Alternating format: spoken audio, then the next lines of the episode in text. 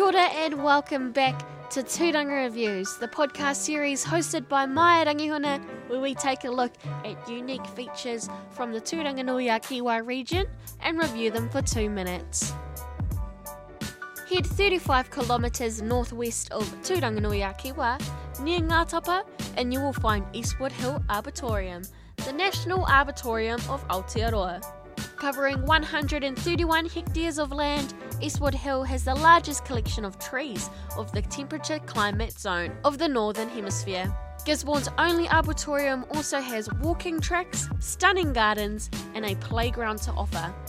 The arboretum was created in 1910 by William Douglas Cook and has been running strong ever since, with now approximately 4,000 various trees, shrubs, and climbers, which includes 170 species that are considered endangered. You can also orienteer, take a guided tour, hike, or do the Rogaine Challenge if you would like extra adventure.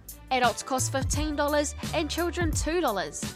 They also do group, school, and tertiary discounts.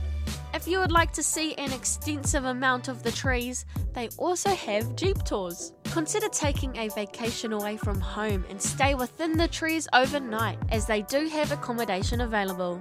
Open every day from 9am until 4pm, take a moment to appreciate nature's beauty and peacefully stroll through Gisborne's very own Eastwood Hill Arboretum.